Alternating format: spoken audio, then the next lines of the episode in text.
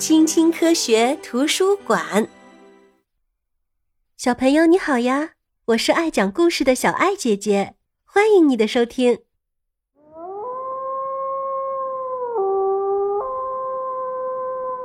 听，这是什么声音呀？原来啊，是一只大灰狼。小朋友千万别害怕呀！虽然啊，在童话故事里的狼总是一群大坏蛋，他们不是想吃掉小红帽，就是想吞下三只小猪。所以，小朋友，你总是闻狼色变，不是吗？但是啊，这些故事都是人们编造的。事实上，狼并不像人们想象的那么凶残。小朋友，你见过真正的狼群吗？在过去啊。狼群生活在乡下，时不时的袭击牧民们的羊群。那是因为啊，在寒冬腊月里，狼群饥饿万分，于是他们开始袭击村庄，所以啊，人们才会害怕。如今啊，整个法国就只剩下约一百五十只狼了，实在是寥寥无几。所以啊，狼被列为了保护动物，法律禁止捕杀它们。生物学家们一直想要更多的了解狼的生活习性，不过啊，狼天生低调，它们可不是那么容易让人发现的。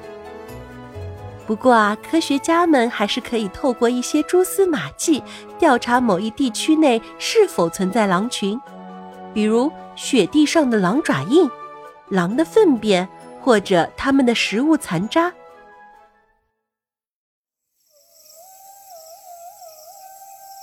狼群啊，生活在遥远的深山里。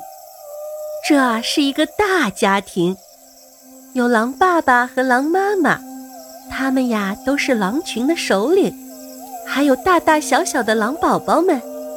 他们的领地啊十分辽阔。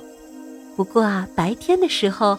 狼群更喜欢待在林中的空地上打盹儿和休息。在狼群中，所有的成员都各司其职。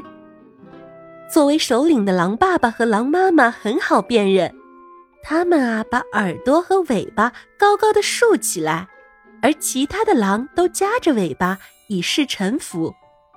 其实啊，狼的世界里也充满着温情，他们也会相互爱抚。夕阳西下，狼群开始感到饥饿了。在夏天的时候啊，每只狼会单独行动，捕捉一些小型的猎物，比如野兔、鸟或者松鼠。而到了冬天，食物变得稀少，狼群就会团结在一起，大家都踩着前面那只狼的脚印排队前进。再远的路，再大的雪。如果有小伙伴陪伴着一同前行，就不那么累了。狼群翘着圆圆的鼻子，正在跟踪一头岩羚羊。狼的感觉器官很灵敏，远方有一丁点风吹草动，它们都可以感觉到。盯住了！狼群首领扑向猎物。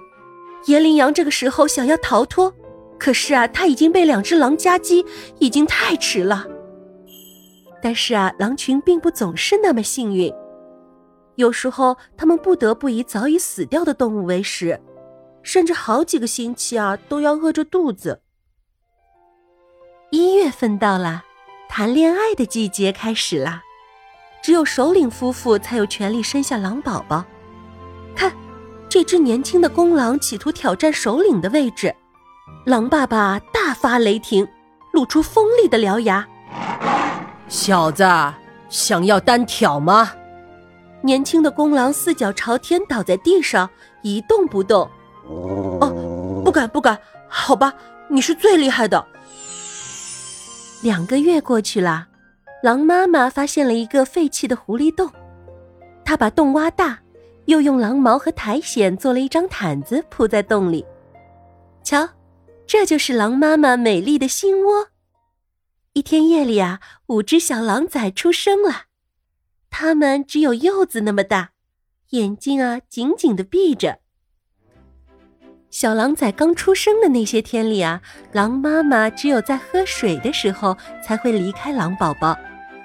狼宝宝们需要躲在它温暖的怀里吃奶，而狼群里的其他成员负责为狼妈妈送来食物。一个月过去了，看呀，小狼崽们睁开了眼睛，还会走路啦。它们把鼻头探出洞口，这儿闻闻。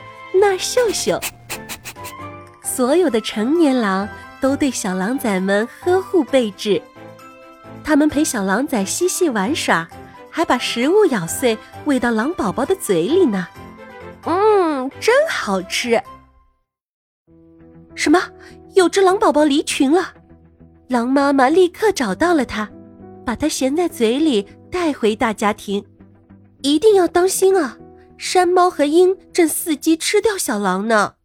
狼宝宝从小就会嚎叫，为了放松自己，体现团结，狼群会此起彼伏地发出一声声自由的长嚎。咦，那边是谁在回应啊？原来啊，是一只年轻的公狼，它刚刚决定离开狼群，开辟新的领地，建立属于自己的家庭。小朋友。当你在大自然中漫步的时候啊，是绝对不会遇上狼群的。不过，如果你想见到真正的狼群，还是有办法的。在欧洲，可以去森林公园寻找狼的踪影。我们要静静的欣赏狼群，因为啊，狼很容易受到惊吓。小朋友，听完了今天的故事，你是不是对大灰狼又有了新的认知呢？你还害怕大灰狼吗？可不可以在评论区告诉小爱姐姐呢？我们下次见啦，拜拜。